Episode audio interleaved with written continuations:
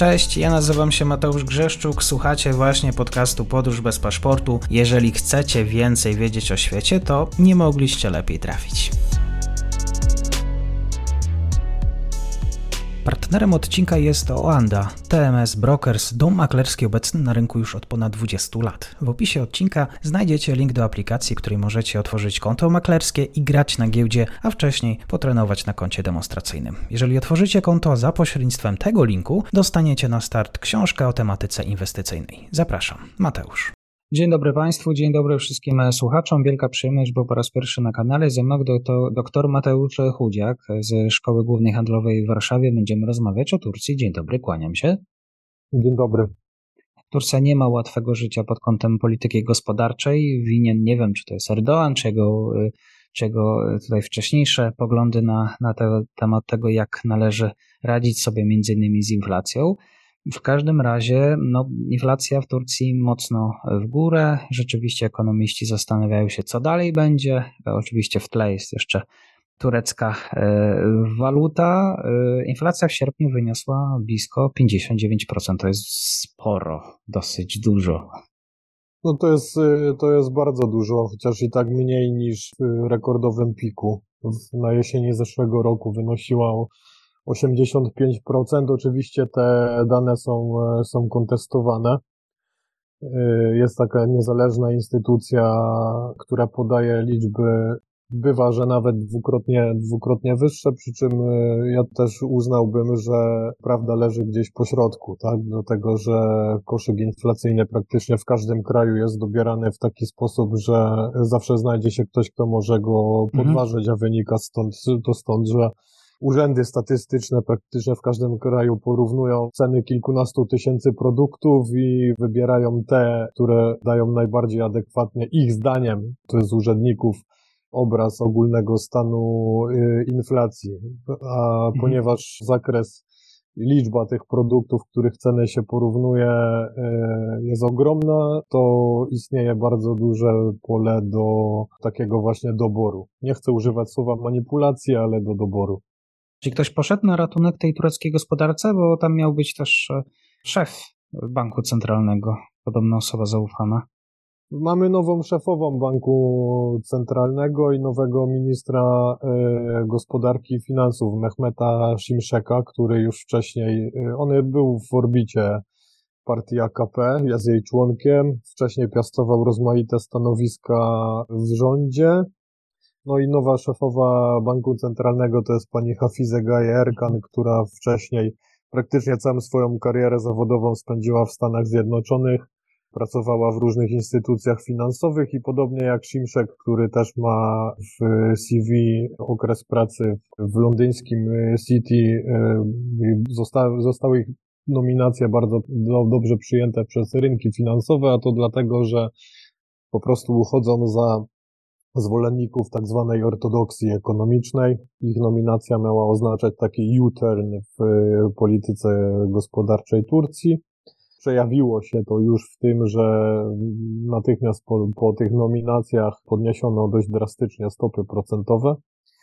Celem, jak to argumentuje się, wyhamowania inflacji. Problem jednak polega na tym, że inflacja i tak wzrosła i nawet zakładając, że tego rodzaju działanie e, może zadziałać w wypadku Turcji, ale z opóźnieniem, no to y, i tak jest poważny problem. A moim zdaniem problem polega na tym, że nie nadmiar gotówki w obiegu gospodarczym jest podstawowym czynnikiem inflacyjnym, ale wielkie czynniki strukturalne.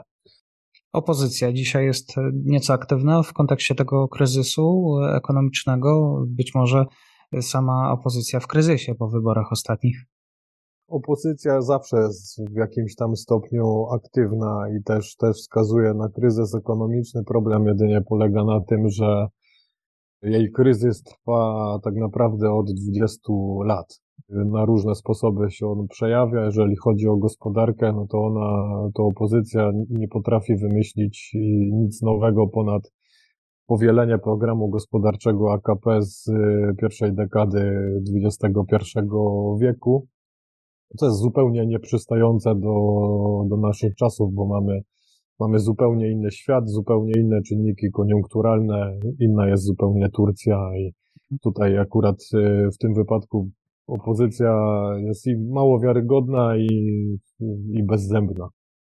Pozycja y, często wynikowa y, tego, co się dzieje w polityce zagranicznej, jest odzwierciedleniem tej polityki wewnętrznej. Może Erdogan tymi negocjacjami z Putinem, kreowaniem się na aktora międzynarodowego próbuje nieco Turków przekonać, że to był dobry głos niedawno. No zdecydowanie, tak. Znaczy, są różne szkoły. Ja akurat wyznaję tę szkołę, która mówi, że pozycja, że polityka zagraniczna jest po prostu wypadkową polityki, polityki wewnętrznej. Tutaj zależność jest, jest bezpośrednia i jakby wprost. I może przechodząc do, do konkretów. Takie podstawowe uwarunkowanie wewnętrzne w Turcji szczególnie w takim materialistycznym, mhm. niepopularnym dzisiaj języku, albo może znów coraz bardziej popularnym języku. W materialistycznym ujęciu polega na tym, że Turcja jest w dość dziwnym kryzysie gospodarczym, bo nie ma recesji.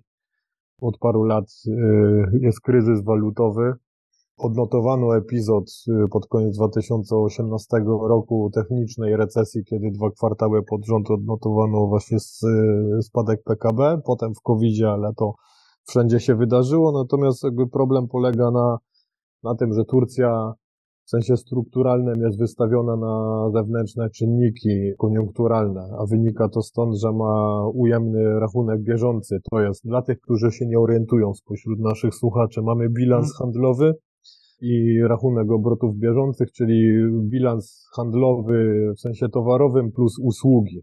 Ile wyszło z gospodarki, ile wpadło. No i ten, ten rachunek bieżący jest chronicznie na ujemnym poziomie. Okresowo on się podnosi, wychodzi ponad kreskę, y, raczej sezonowo bym powiedział. To się dzieje wtedy, kiedy na przykład drastycznie skokowo spada wartość waluty, bo wtedy bardziej się opłaca eksport, w związku z czym notuje się nad, nadwyżkę lub latem, kiedy trwa sezon turystyczny i wpadają dewizy.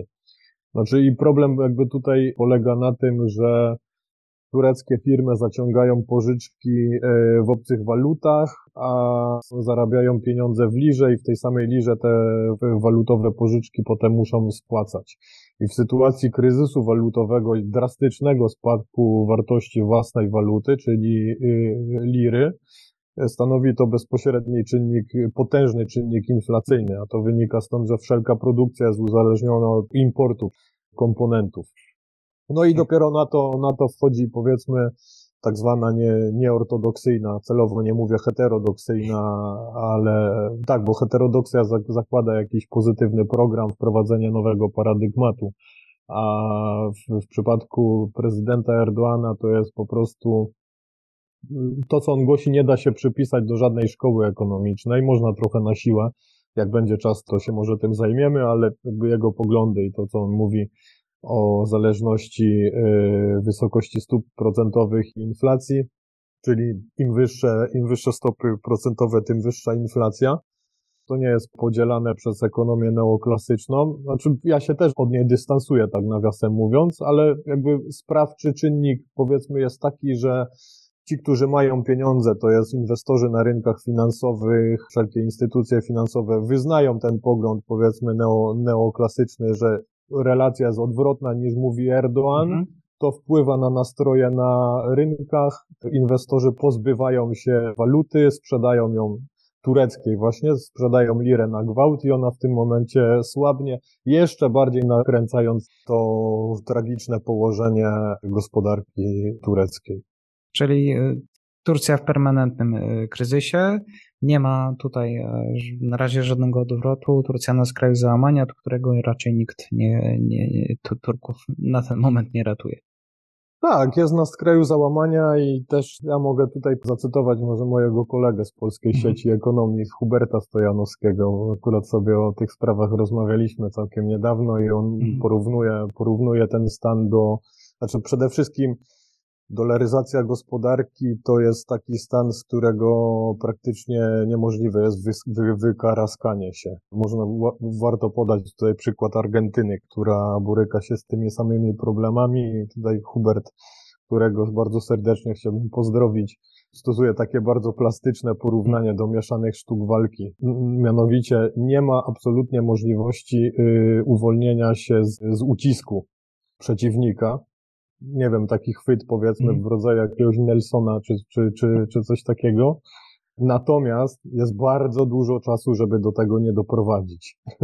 I to jest, to jest, myślę, taka metafora, która bardzo dobrze oddaje stan tureckiej gospodarki i działania prezydenta Erdoana. Dzisiaj y, Turcja zbiera owoce bardzo wielu lat, której polityka gospodarcza była obliczona na, znaczy wisiała tak naprawdę na, na zewnętrznej koniunkturze i nie wypracowano mechanizmów, które pozwalałyby gospodarce tureckiej od wewnątrz się bronić przed wyrokami koniunktury międzynarodowej czy światowej koniunktury gospodarczej. Zawsze mógł być, mógłbym sparafrazować podwójny Nelson jeszcze. No tak, tak. To, to jest akurat w celu obalenia przeciwnika. No, turecka, turecka gospodarka na razie obalić się nie da całkowicie.